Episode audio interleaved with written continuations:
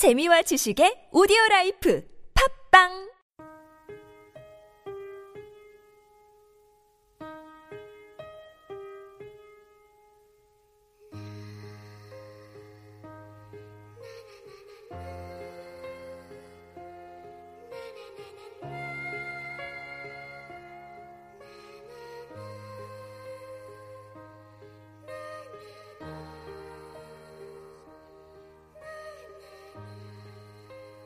어찌 이러한 일이? 오늘의 말씀 요한복음 3장 9절에서 15절까지 말씀입니다.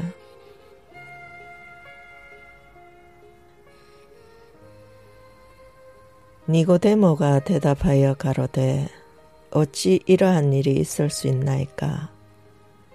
예수께서 가라사대 너는 이스라엘의 선생으로서 이러한 일을 알지 못하느냐 진실로 내게 이르노니 우리 아는 것을 말하고 본 것을 증거하노라. 그러나 너희가 우리의 증거를 받지 아니하는도다. 내가 땅의 일을 말하여도 너희가 믿지 아니하거든. 하물며 하늘의 일을 말하며 어떻게 믿겠느냐? 하늘에서 내려온 자, 곧 인자 외에는 하늘에 올라간 자가 없느니라. 모세가 강야에서 뱀을 든 것 같이 인자도 들려야 하리니 이는 저를 믿는 자마다 영생을 얻게 하려 하심이니라.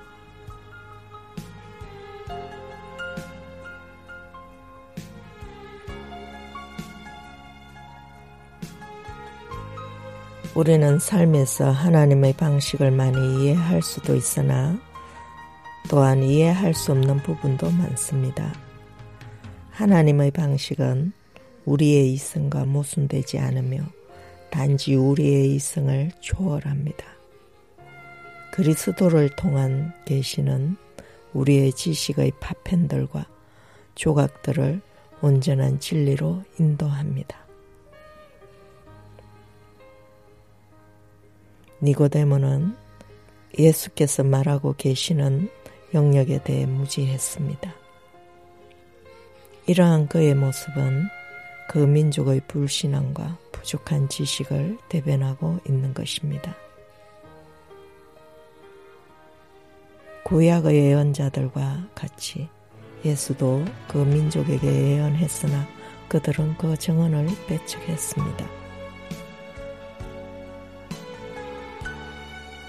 거듭남에 대해 기초적 가르침을 땅의 것들을 통한 비유로 알려주어도 이해하지 못하는 니고데모가 삼위일체나 성육신, 예수님의 영광 받으심 등의 추상적인 하늘 일에 대하여 어떻게 이해하고 받을 수 있었겠습니까?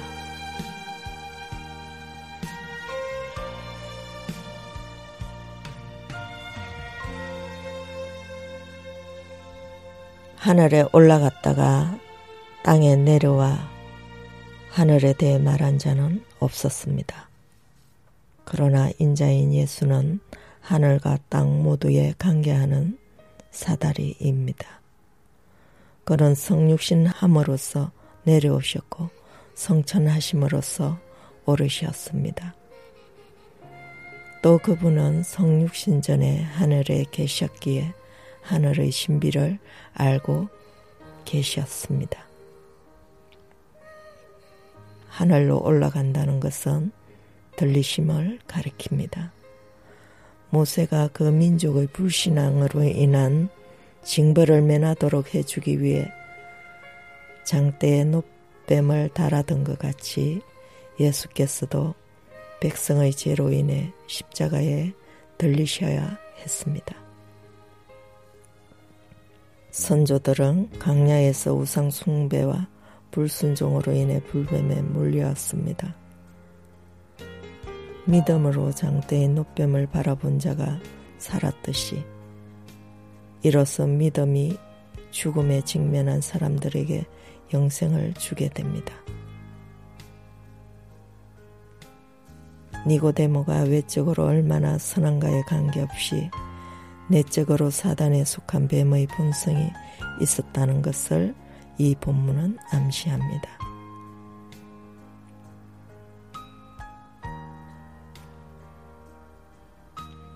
예수는 하나님의 어린 양이 되어 단지 그의 죄를 없애실 뿐 아니라 뱀의 행체가 되시어 심판받음으로써 뱀의 본성을 십자가에서 처리하시고 인간에게 영원한 생명을 주시는 것이었습니다.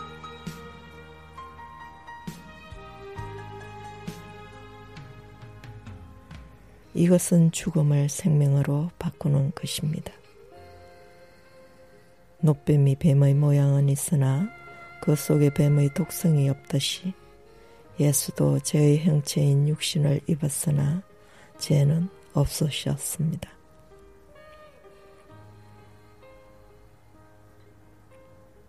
광야에서 뱀에 물려 뱀의 독성으로 죽음에 직면한 이스라엘 백성들이 모세 지팡이의 노뱀을 바라봄으로써 치유함을 받았듯이 인간의 죄를 대속하기 위해 십자가에 들리신 예수 그리스도를 믿음으로 바라봄으로써 인간의 본성은 치유받으며 은혜로 구원받을 수 있는 것입니다. 거듭남은 전적인 하나님의 사랑인 예수 그리스도 십자가의 은혜인 것입니다.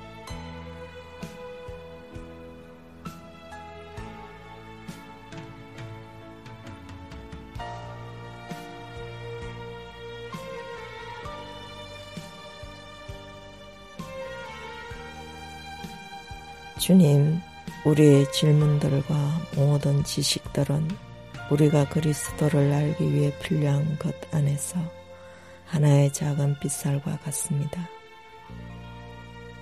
성령의 조명으로 우리의 본성과 재성들을 드러내시어 우리들로 하여금 보게 하시며 십자가에 못 박게 하시고 당신의 영 안에서 그리스도를 아는 지식에서 자라가게 하시며 성숙게 하시옵소서. 당신의 구속과 함께 우리의 이해를 온전케 하시고 우리가 당신의 나라와 을을 위해 해야 할 모든 것들을 보여주시옵소서. 아멘.